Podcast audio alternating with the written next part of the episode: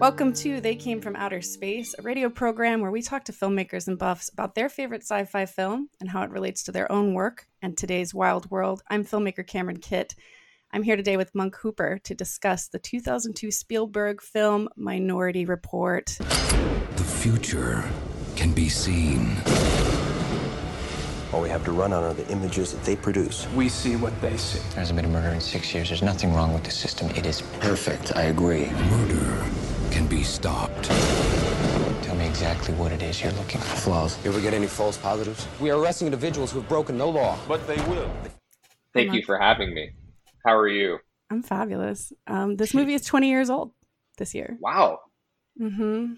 Mm-hmm. Well, Tom Cruise is back.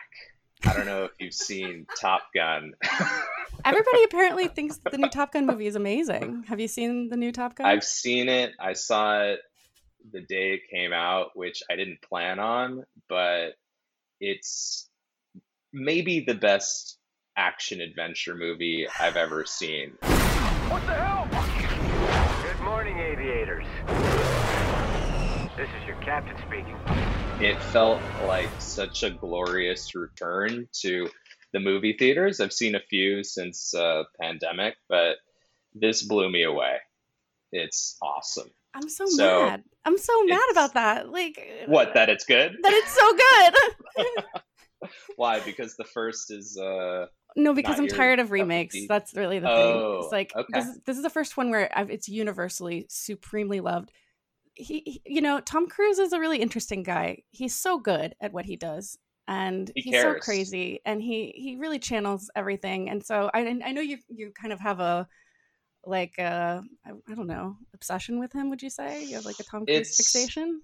uh, fixation, obsession. Uh, I'm also fascinated by him as a character. Uh, he's really good at making movies. He's a star, uh, Yeah. but he's also so out there as a person that, if anything, your your uh, podcast radio show title applies to this man, Tom Cruise. he came from outer space. I don't know. Well, his soul is from the Thetans. I don't know if you know much about you know his religion, but I've his- watched uh, as many Scientology documentaries as I can find. Yeah, so he really is that's from my outer source. space. You know, He, So- he is. Uh, yeah, yeah, that that's how he identifies. Which um, all the power to him. It, it's working. How old is he now? I have to look that up. Fifty nine.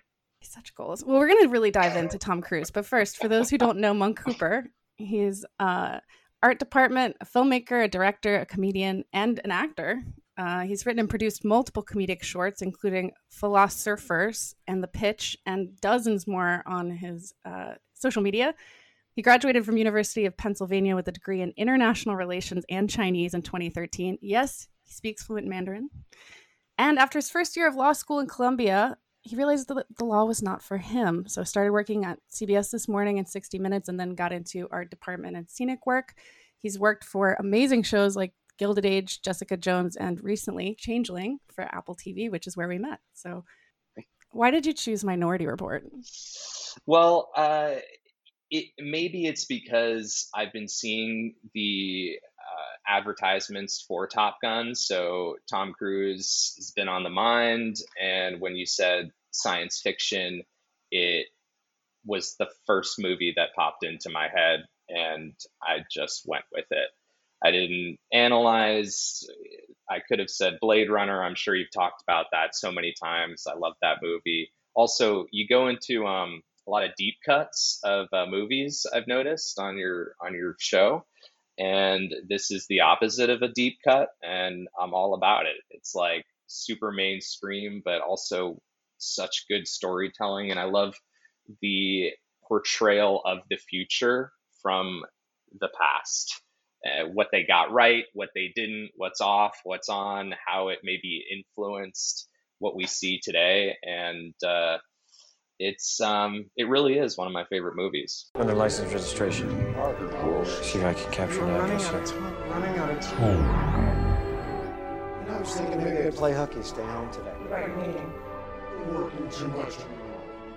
Can you grab that? I'm here for it. I'm just so glad that you brought it back though, because I think it gets forgotten. I mean, it's a Spielberg movie, so there's no way you can say it's underrated because it's a Spielberg movie It- with a hundred million dollar budget. But Yeah, it's not.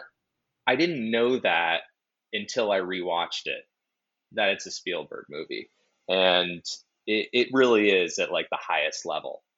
Uh, the other like current maybe influence that I see. Have you seen the new Stranger Things at all? mm-mm, no, Well, uh, have you watched uh, the show? yeah, I watched the the first past? season. Like, yeah, like everybody did. I love the first season. It's great. The costume design of uh, Eleven in this new season, she's in like the test center. Uh, she looks like one of the triplets from Minority Report. Report. It's such a clear parallel. So um, I, it, it seems to still influence present day filmmakers, TV creators, and um, it's uh, it's it's an iconic movie. It really is. Pre-crime. How can you go wrong with it's that like concept? yeah you don't realize how much of an influence this movie has on simply design until Yes. you watch it now because that's something i'm obsessed with is sci-fi movies predict the future visually so we work Mhm. towards it subconsciously and this movie predicted so much i have a running list of like things i'm really upset that we're we're like working towards things i'm happy we have most of the things that this movie predicts we're like either almost there or we're like on the path right? Yeah. it's like flying cops no! No. but yeah so like when you when like tell me about when you watched the first time. What was your do you remember what that experience was like? Well, the first time, uh, the most memorable part of it is when Tom Cruise gets into his pre crime station and he starts doing those moves with the screen where he's like going through the memories created by the triplets. Original running bond brick pattern, streamlined early Georgian details. Brick has been repointed. I love his swipe to the side. Mm-hmm. It, it- like that that action with the clear screen and then the camera is positioned behind the clear screen as well. So you, Yeah. you see the uh, i guess like the reverse um, of the images. And it, it conjures something up. It's just perfectly futuristic. And it's Yeah. still how i imagine the future even though it's been 20 years. So which is um, amazing. I, I don't know how they pull that off, but uh, there's this secret ingredient to it, and it's just so it's so specific. Maybe that's what it is. It's just Well, the it's sexy. specificity. he's It's wearing sexy these too, yeah. gloves that are reminiscent of archer's gloves right he's got these two finger it's the Mm. thumb and the first two fingers on and and you intuit without being told that those are for the gesturing screen right and And the big- motion of the like each motion with his hands has a very specific effect on the screen. Um, so it's not arbitrary. It's like they talked about okay, if you turn your hand like a knob, that will do this to the screen. If you swipe it to the side, like it'll have this effect. So it, there's there's no disconnect between the uh, uh, motions and the visual accompaniment for those motions. So it uh it yeah it it, it gels so well. And he also has first of all, it's it's Tom Cruise. He's wearing his tight black outfit, right? So like Yeah. you're you're like, oh, that's me. Like when you watch Yeah. this movie, like that's who I am. And he has this like kind of chest puff out moment, and then they play classical music. So he's the conductor, right? He's conducting everything Ah, and Yes. all of these things. But that opening scene really struck me too, especially for the art direction and the production design.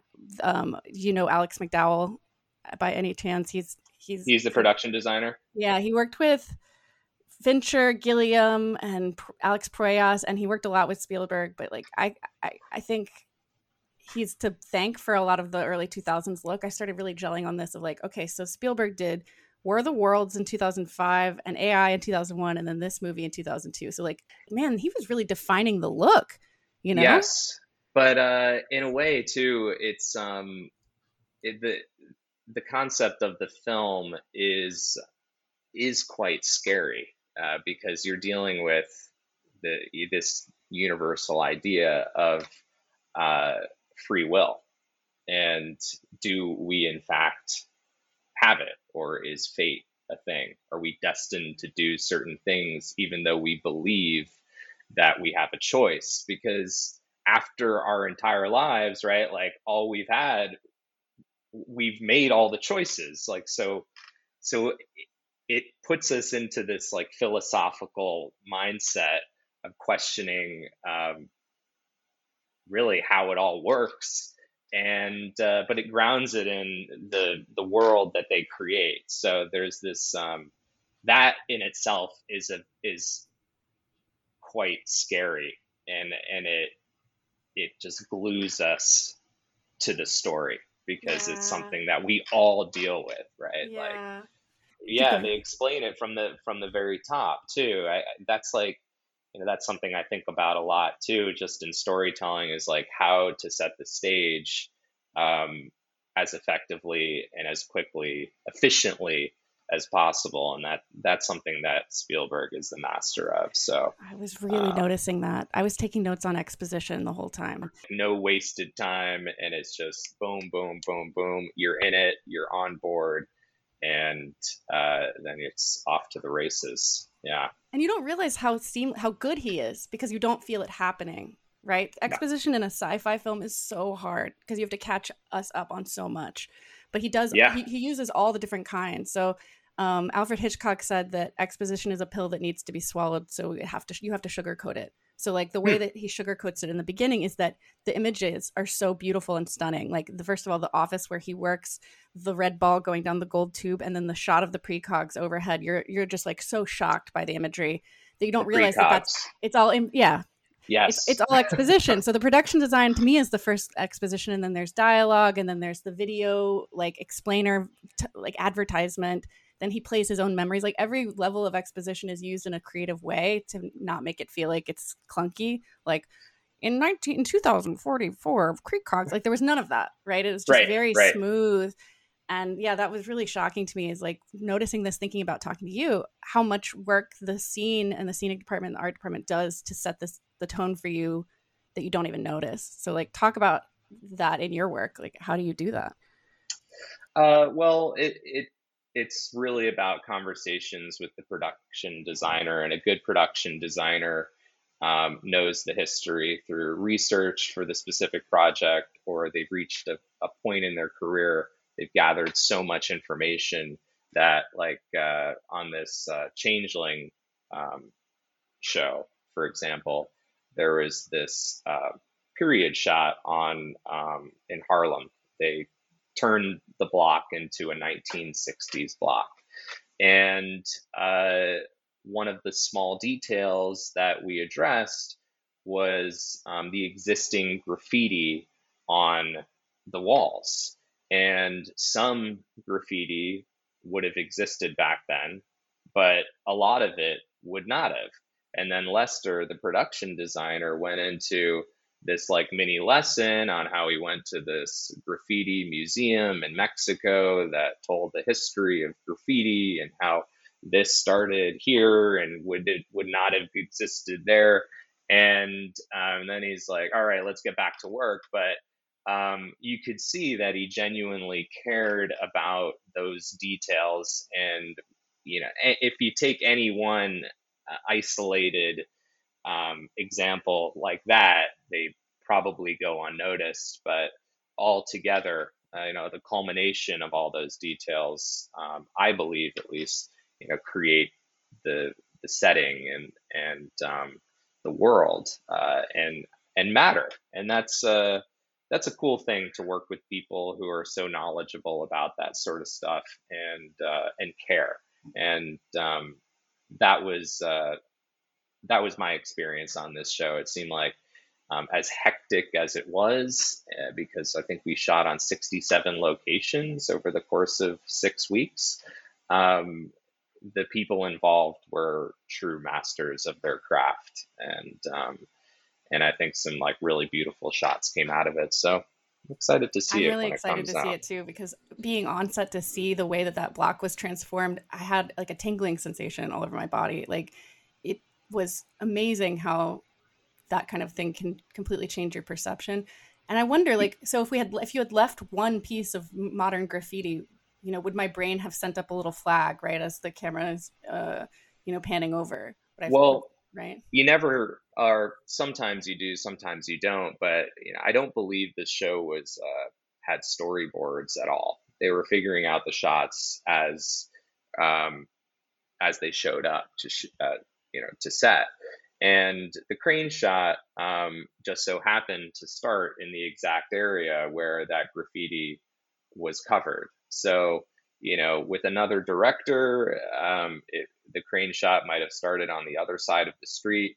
But this one just so happened to like look at a newspaper and then like pan up and then go all the way up and like down the street. So you never know what the camera will focus in on, and it's uh, our job to make the entire set as much as possible in that space, in that time period, uh, so that when the camera shows up and the director decides what to hone in on, it's um, it's at that hero, in quote, hero level.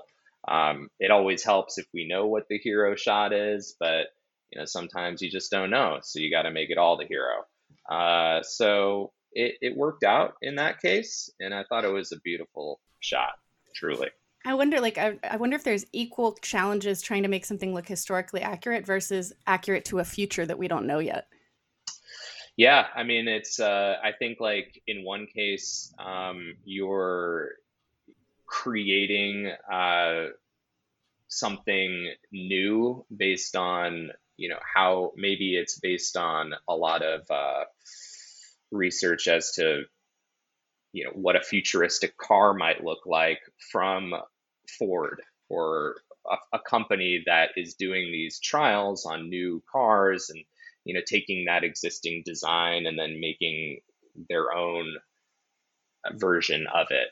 Uh, like in Top Gun, they use a plane that is an actual test plane from um, one of like you know the, those aircraft companies, um, and there's like only one of them, and uh, that it's it, but it's a real plane. It's just like there's only one pilot that can fly it, and uh, it's like cutting edge technology. So it seems like it's Stop you know selling when you're looking, Top Gun. I know, Monk. no, it's so good.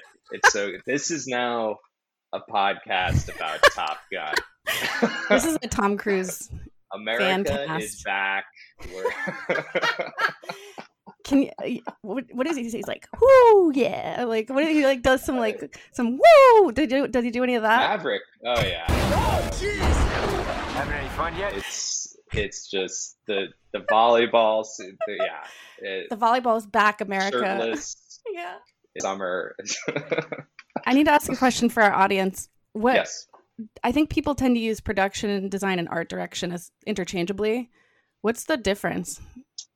Well, the difference um, as far as like the, the production designer versus the art director, the production designer um, is the one that actually comes up with all of the designs for the set.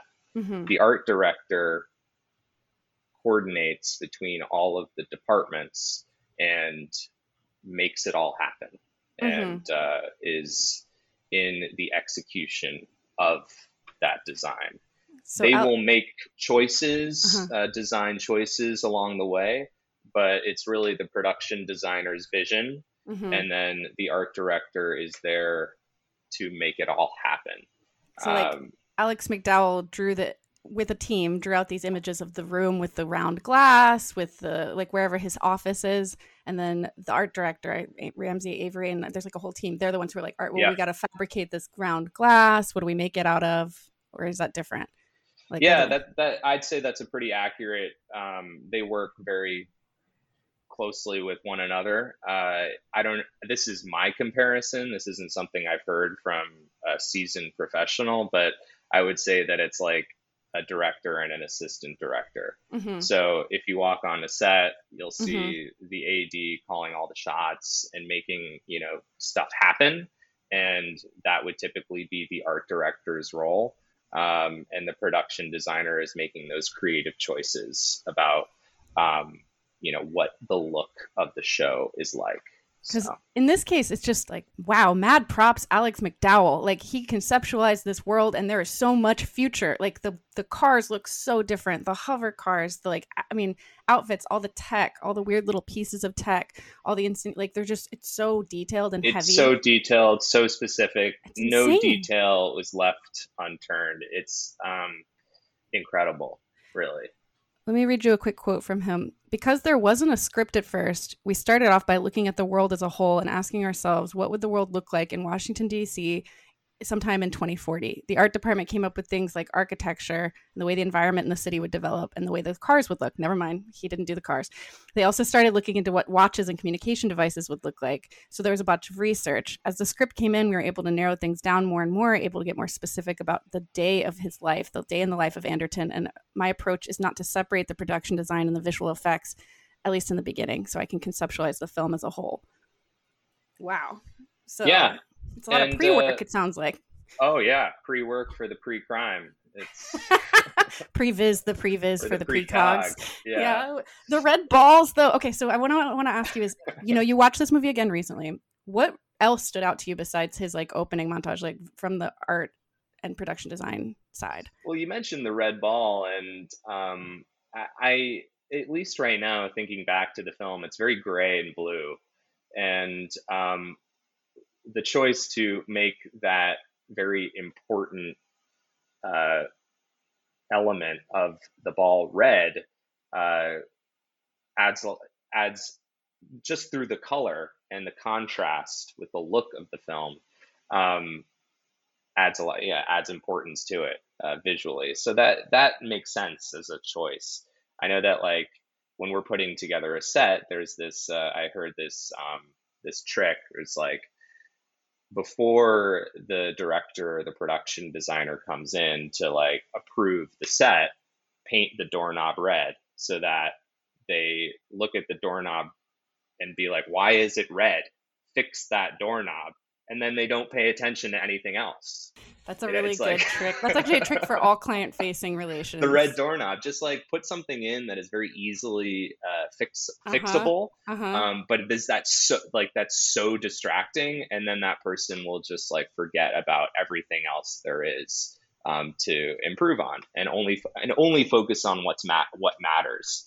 Um, so Ah. you know that's a I feel like yeah that's definitely a trick to maybe apply in various areas of, of one's life.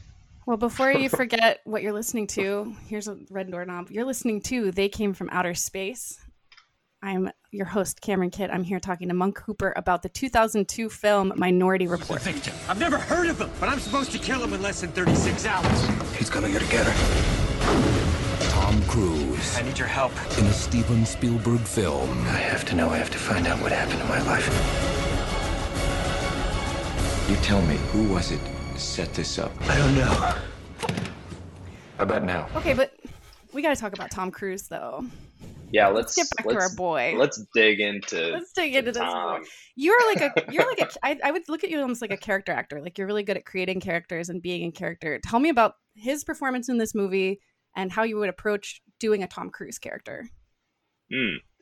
So, yeah, in uh, in Minority Report, yeah, he's a movie star, right? Like Mm. he, when you go you go see a Tom Cruise movie, that's that's what you do when y- you know what you're getting into, right? Like it's gonna be Tom Cruise running.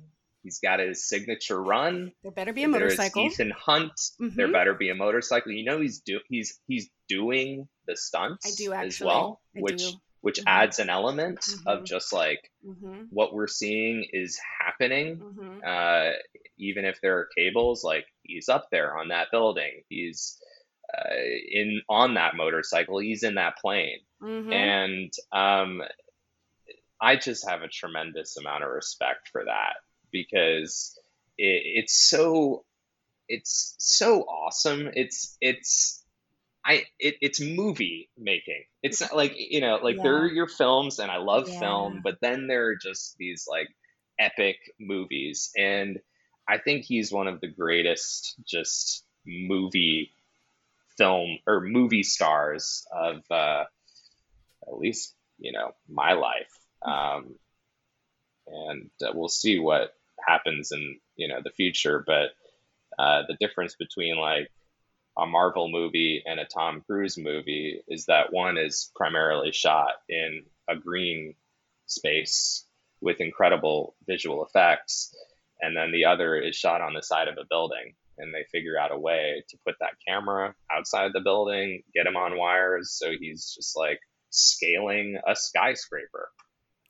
Do you remember the mission? no other way. Do you remember the Mission Impossible? Yeah, I love the summary here. Is Tom Cruise equals movie? Like Tom Cruise Yes. is movie. like he is a he's a living film. Like he himself is an action film incarnate. There's a there's a stunt that I always think of from one of the mo I think it's Mission Impossible two or three where he's hanging onto the side of the airplane as it takes off. He did that. Like he's really He on that. there. Like he's on Yes. that plane.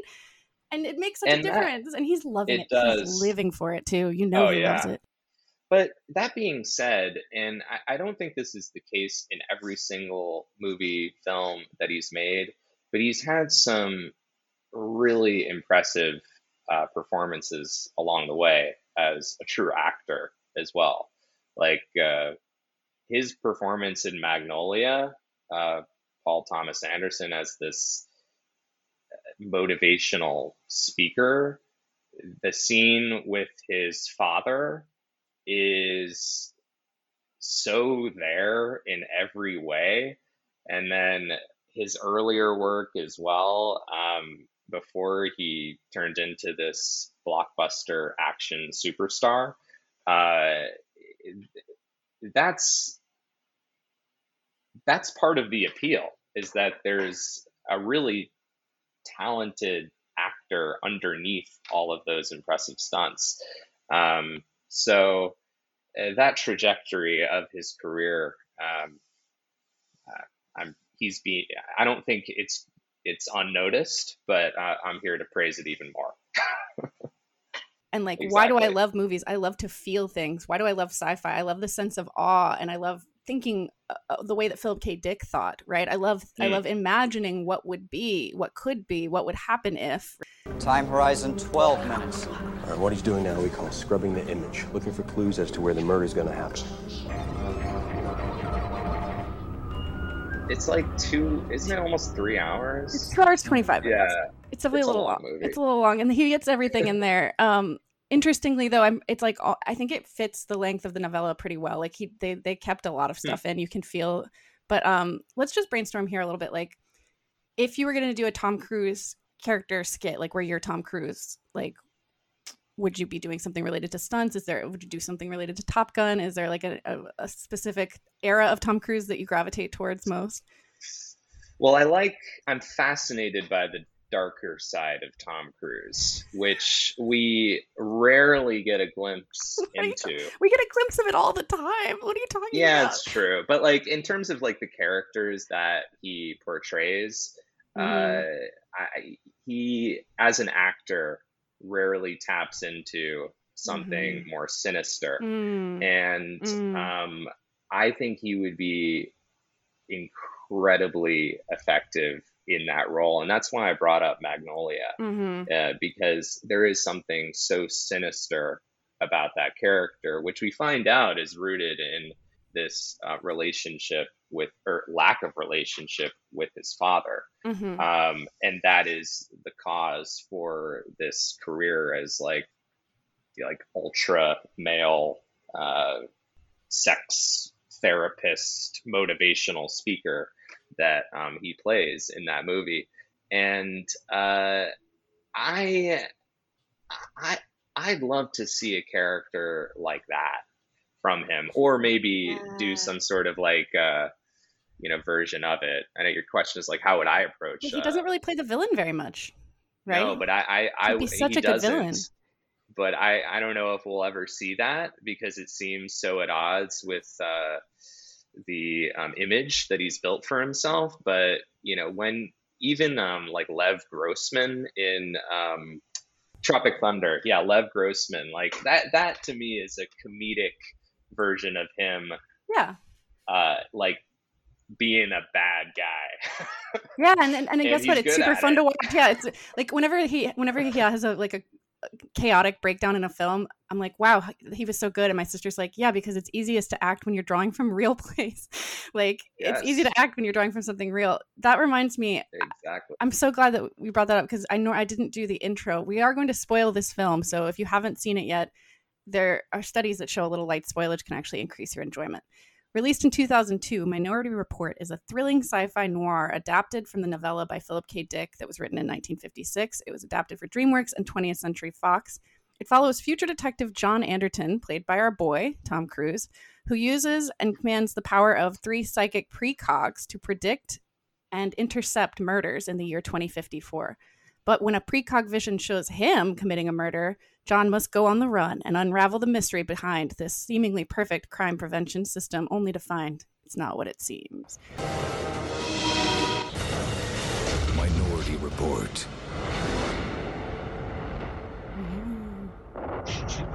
yeah, you've had 20 years to see it, so you've had 20 years to see it, uh... and you've had 20 years to see it in our design. We're like working towards it. For me, the cars were the most memorable part, having seen it 20 years ago, or when I saw it in theaters when it came out. So it has been 20 years since I saw this film, and the cars was the thing I remembered. And there's so much other sci-fi tech that I really want to talk to you about.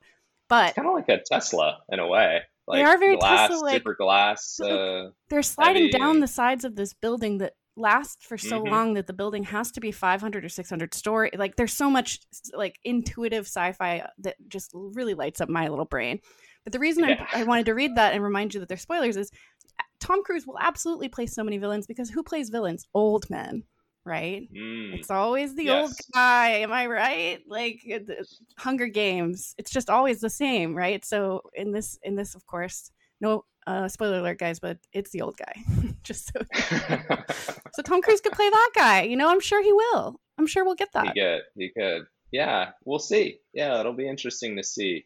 There's a two-part Mission Impossible trailer uh, that, that'll be coming out starting next uh, summer. That's what I've heard. So we've still got quite a few remakes. Um, He's 59. A lot of our way. great action stars are aging. You know, and we seem to just keep making them be action stars over and over. What's the know. next generation of action stars? I, I really want to see them. Right decided right? on. Yeah. I don't. I can't think of any off uh, offhand.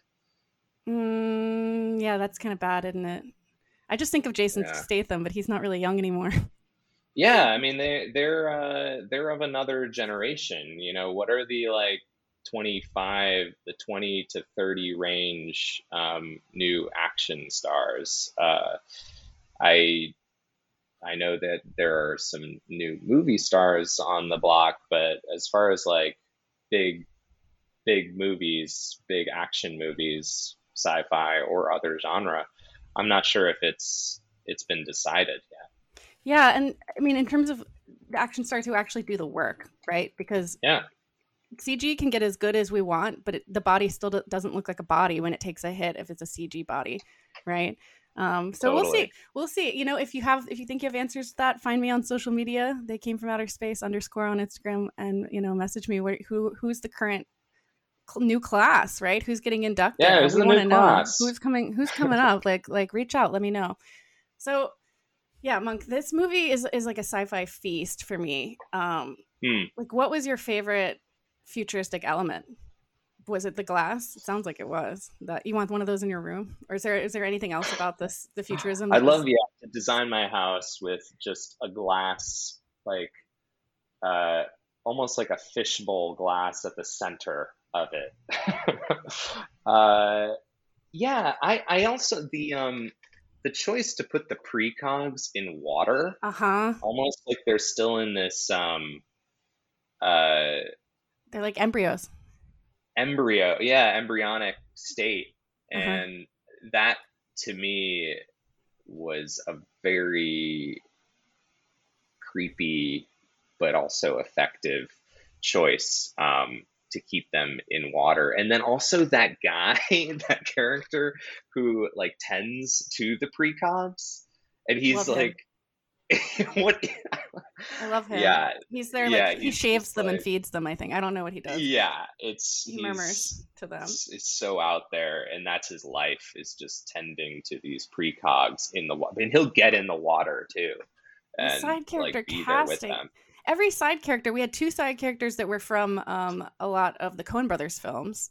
Uh, I don't know if you noticed that. It's just like it's it's easy to sit here and be like, "Whoa, this movie's amazing," but it's like you can get whatever you want when you're Steven Spielberg. Like he literally got everything he wanted from this movie. It was a hundred million dollar yeah. budget. Wow, and it looks like it, and that was it? probably like two hundred or more in today's dollars. Like that's yeah. that's huge. I mean, uh, and it looks like it. Let's be real. It really like every dollar is eaten up in the beauty of the futurism of this film. Absolutely. However, it was a flop. It was a flop. I mean, really, uh, U.S. gross at the end. Did it lose only, money? I mean, in my understanding, let me look this up. Let me pull this up. My understanding is that like if you don't 10x, it's a flop, right? Um, oh but my God. maybe I could be wrong. Maybe I could be wrong. Like the approach here is like worldwide gross at the end of the day was almost just 350 million. The budget was 100 million, and like opening weekend. Wow.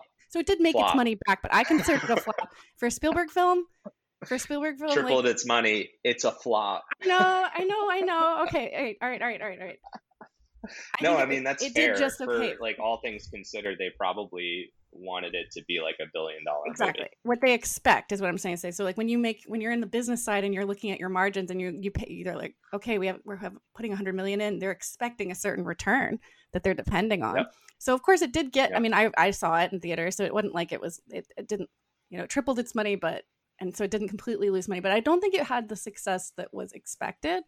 And i wonder why that is because it's so good right? Was it too it's brainy so for people? Like maybe too brainy maybe too long maybe mm-hmm, mm-hmm. um also just well i don't know about this what i'm about to say but when you take a, an original concept um, it's always uh, more of a bet because yeah. no one's familiar yeah. I love new movies. Like I, it's what you said I, about remakes. Like another remake, really, and the vast majority of them don't pay homage uh, to the degree that we want them to. They don't live up to the original because it can't be the original, but people will go see it because they love the original, and, and that's enough of an attention draw. So it's a safer bet. Um, but I mean, these we're also talking about 20 years ago where that's how people would make or see movies. They would go to the theater to see a movie. And if you didn't catch it in the movie theaters, you'd have to wait like months to see it on DVD, right? Yes. Like yes. I remember that. Yeah. And um, just the the life cycle of movies is stretched out uh, way longer than it is today. It's like you know the day after it's in theaters or even while it's still in theaters a movie will be available to stream. So the whole economics of how films make money nowadays i don't understand. I'm convinced it's all a money money laundering scheme. Um, I've yet to hear a legitimate breakdown of how any movie actually makes money and it is the perfect way to spend way more than one should actually on something so and just take take the cartel cash yeah. funnel it through a production which spends way too much money then it's all legit doesn't matter if it loses or it wins now that money is clean. I look I mean, maybe I'm about to I'm get a, points, a text though. from the cartel about like we hear you're live on my only my only problem is like from outer space. I, I, hope the cartel just like focuses on more new content. That's all i'm asking for. I don't want like yeah. we live in this era uh, you're so right though because the marketing is just as much as the production budget right? So like you're always going to spend a tremendous amount of money on a large film like this like a booked film with tom cruise but we live in this era of like films that are good enough what was it? Mm. It was like films that like we they're, they're just good enough to get you in the theater, and it feels like that's why there's such why well, that's why people are looking for different arenas. That's why TV is taking off. There's like people are looking for different areas of entertainment, and the movie industry is having to completely reinvent itself because it's not the way that it was 20 years ago. It's exactly like you said. 20 years ago, we went to the theater. I mean, my family and I went to the theater one or two times a week. You know, it was like an wow. activity, right? We would do it all the time. I worked at a movie theater. It was like my life. Um, yeah. And yeah, it's like this does this count as a new movie? Like it was still based on a book, you know, it was still based on Philip K. Dick. And so in a way it's like because you're able to say, Hey, it's Philip K. Dick, we know it's gonna be good, right? How many movies of his have been adapted. It's like eight or nine from his. It's uh, it helps. It it definitely helps as So a like a, a proven concept, right? Yeah. Um, I think uh, sourcing from short stories is so good for filmmaking. Arrival was from a um, short story. You're what? Arrival. It's, my, it's like my favorite sci-fi film in the last ten years. You Oh, I don't, what's it called? Rival? Oh, Rival, Rival? the one with Amy Oh, Adams. Rival. Oh, oh, yeah, short yeah. story. Yeah. Yes, yeah. Yeah. Um, because usually it's the perfect length for a two-hour feature. It's like the perfect length of a story to to tell in that amount of time. If you try to tackle a novel, uh, it's that's why it's never as good as the book because there's no time to include those elements and that character development um, in the film. But a short story usually can can do the trick if uh, if it's the right fit. Yeah. Short- Um, so I respect short story authors. I actually think this is a very unpopular opinion. I actually think it's harder to write a short story than a novel for the same reason that it's Hmm. harder. You know, like the Tom, uh, like the, there, there's that quote. I didn't have. I would have written a shorter letter, but I didn't have time. Right, like the ability to craft something that's really tight. So I've read five Philip K. Dick novels, and I'll be honest, none of them are very good. They're so clunky. But his Hmm. short stories, he is a samurai. Like his short stories, Yeah. it's just incredible. But when you give him the space to have to do character development and like plot movement, it just is really no offense. I mean, I love you, man. PKD, but like, so this novella is like, it's really strong, right? Like, only the good stuff is in Yeah. there. And the movie is the same way. It's like, only the good stuff is in there. We start, boom. Like, first thing that happens is we got to go find this guy and stop him before he commits a murder. Second thing that happens is I'm being accused of murder. Like, it's boom, boom, boom, boom. It's like, there, you're right. Like, when you're talking about how this is a Spielberg masterclass, you are being held in the hands of a master. But yeah, like, I would love for more Yeah. original stuff to get made. The only place that's happening is in the indie world, right? and yeah, and um, that's such a difficult landscape to navigate as a filmmaker because um, it w- it probably will lose money. So you're dealing with a passion project to a large extent. Even if you find your fan base, you know, is your fan base enough to make it a viable um, like business operation? So it probably like no is is usually the answer.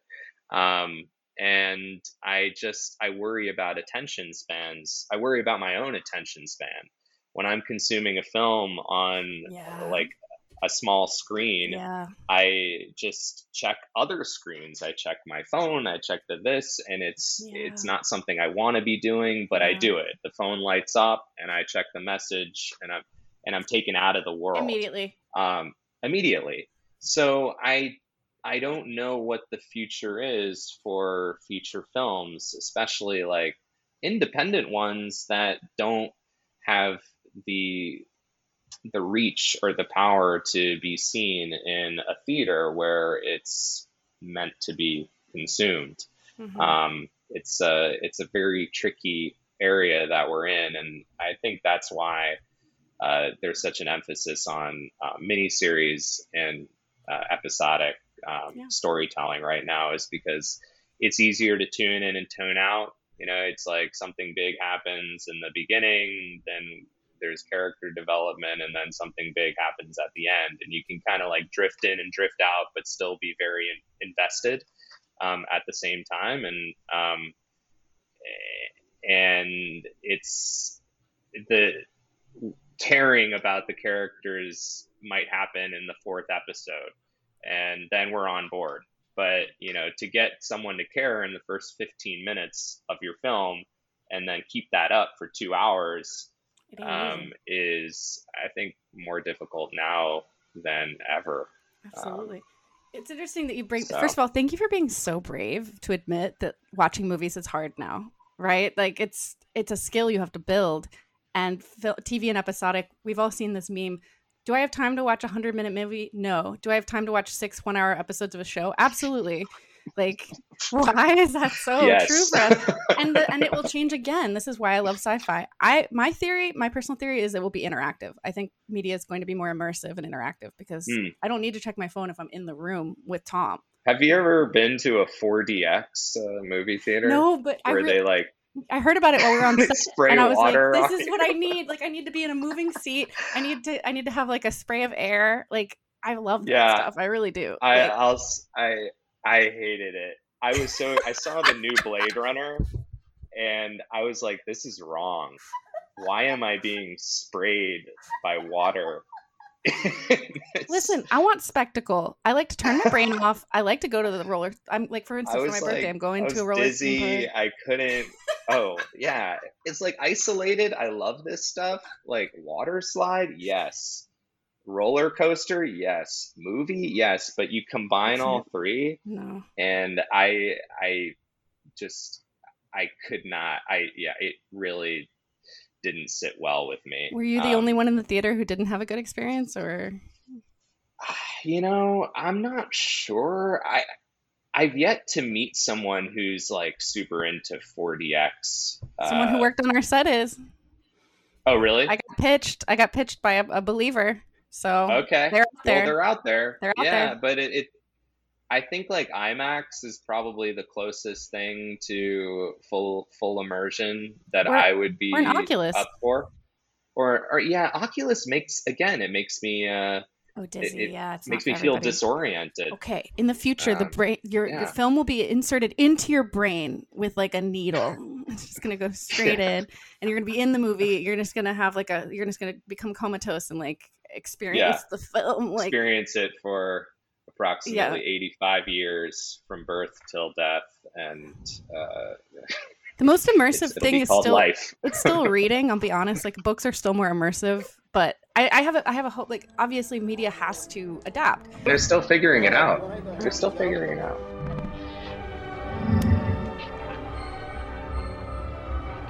Got him in the Foxhole, 4421 Gainsborough. Send a DCPD blue and white. You're listening to They Came From Outer Space here on WRIR. My name is Cameron Kidd. I'm here with Monk Cooper talking about Minority Report from 2002. This film is 20 years old as of this recording. And it leads me, since we've been talking about the indie world, you know, this is one of the biggest budget films we've had on the show. What can we learn from Spielberg and what can we learn from this movie um, as low budget sci fi filmmakers? Like, what, what, what can we take away? Well, I've always, this is something that I've learned um, with my own work is just for the look of the film and the production value of the film to match the story that you're telling or the project that you're telling. So, as a young filmmaker, uh, like first stuff that I ever made, I was reaching for production value that was way beyond what my project was worth.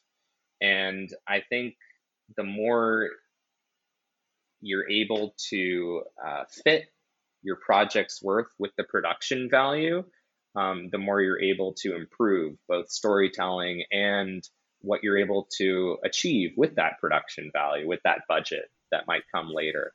Um, so with this, you have your hundred million dollar budget, but you also have um, a, a valuable piece of intellectual property. You've got your movie star, you've got a seasoned filmmaker at the ver- at the highest level. So it's like it's the right project to put a hundred million dollars into, and I think like aspiring filmmakers will want their indie project to look like that because that's what they're aspiring to.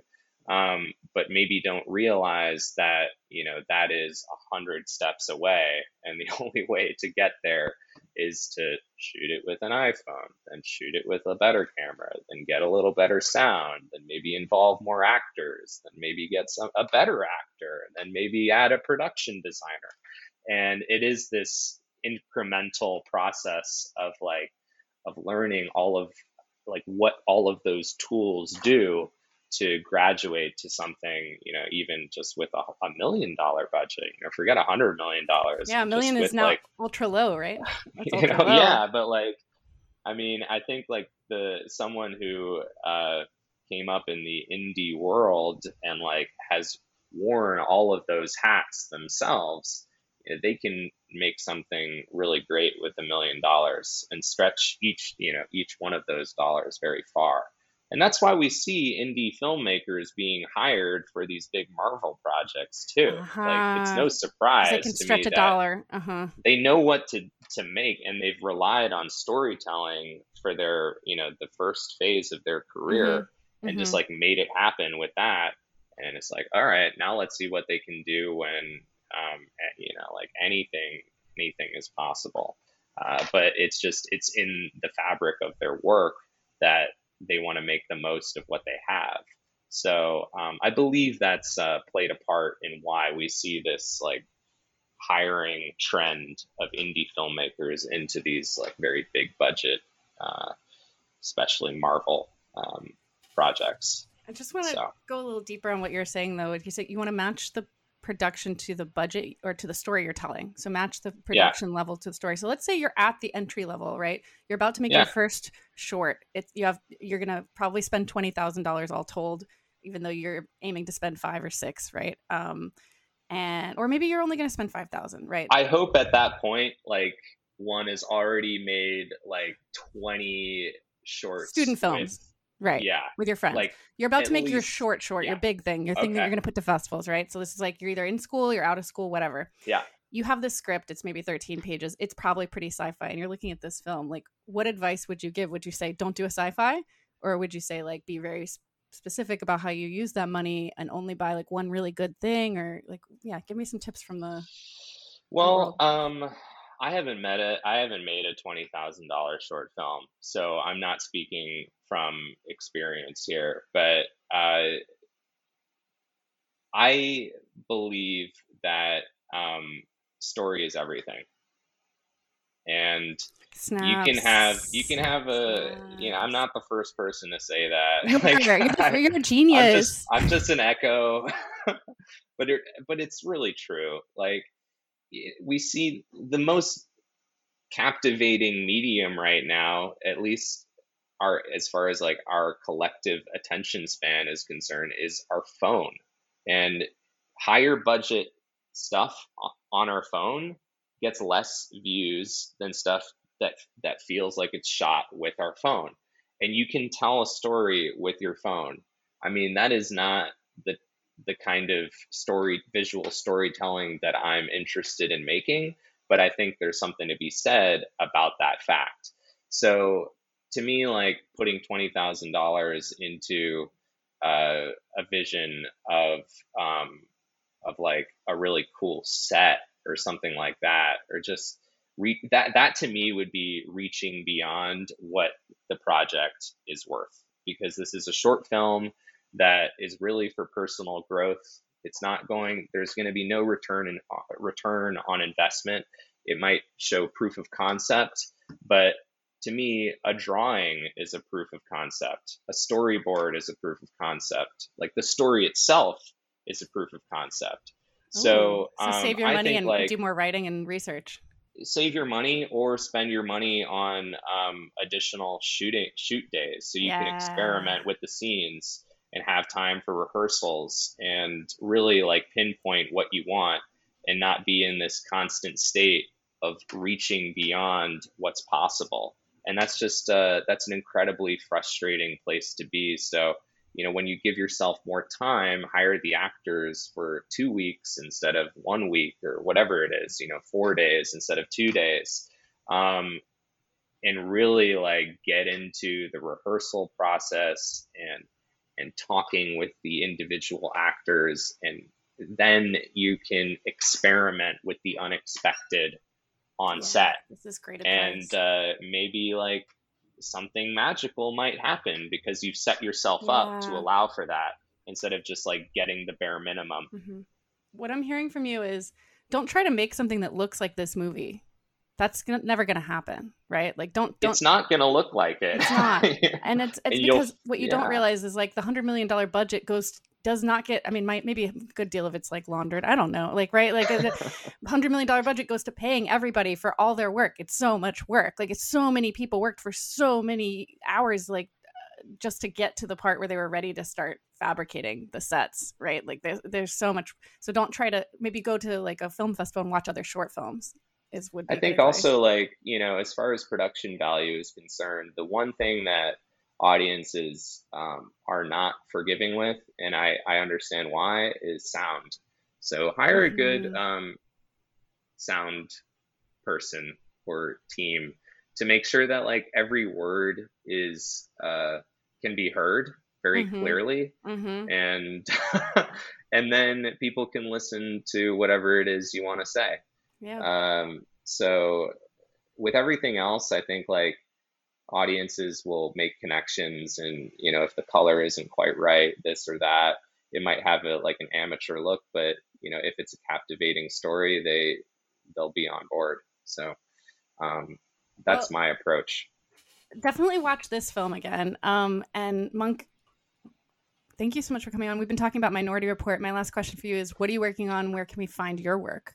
Find you. Uh, yeah, so you can follow me on Instagram at Hoopsy Doopsy. That's H O O P S E A D O O P S Y. And uh, you're also welcome to reach out about anything for anyone out there who's looking to connect. Uh, right now, I'm working on a music video, which I'm considering turning into uh, like a music video short film, more of a narrative approach to music. Oh, a little bit of a lemonade situation. Okay. Maybe a little bit of a lemonade situation. It's a comedy techno song called Ooh. Stranded in Tulum, based on the news headline five or six months ago about a group of influencers that partied a little too hard on a Mhm. plane to Mexico, and then no airlines would take them back, and they were stranded in Mexico. So, so I've written uh, with my friend Louis a, a an original uh, comedy techno song called uh, "Stranded in Oh Tulum." my We've shot the music video. I've edited the rough cut. Wow! I hope to have it out soon, and I hope it's funny. I hope people listen to it and enjoy it. So, And it might be relevant to some people listening to this. Well, Instagram, hoopsie doopsie, Monk Cooper, you are you're great. Thanks for coming on and talking about Tom Cruise. thank you for having me. It's been a real pleasure. You know, I was thinking maybe I'd play hooky, stay home today. right, Working too much Can you grab that? It's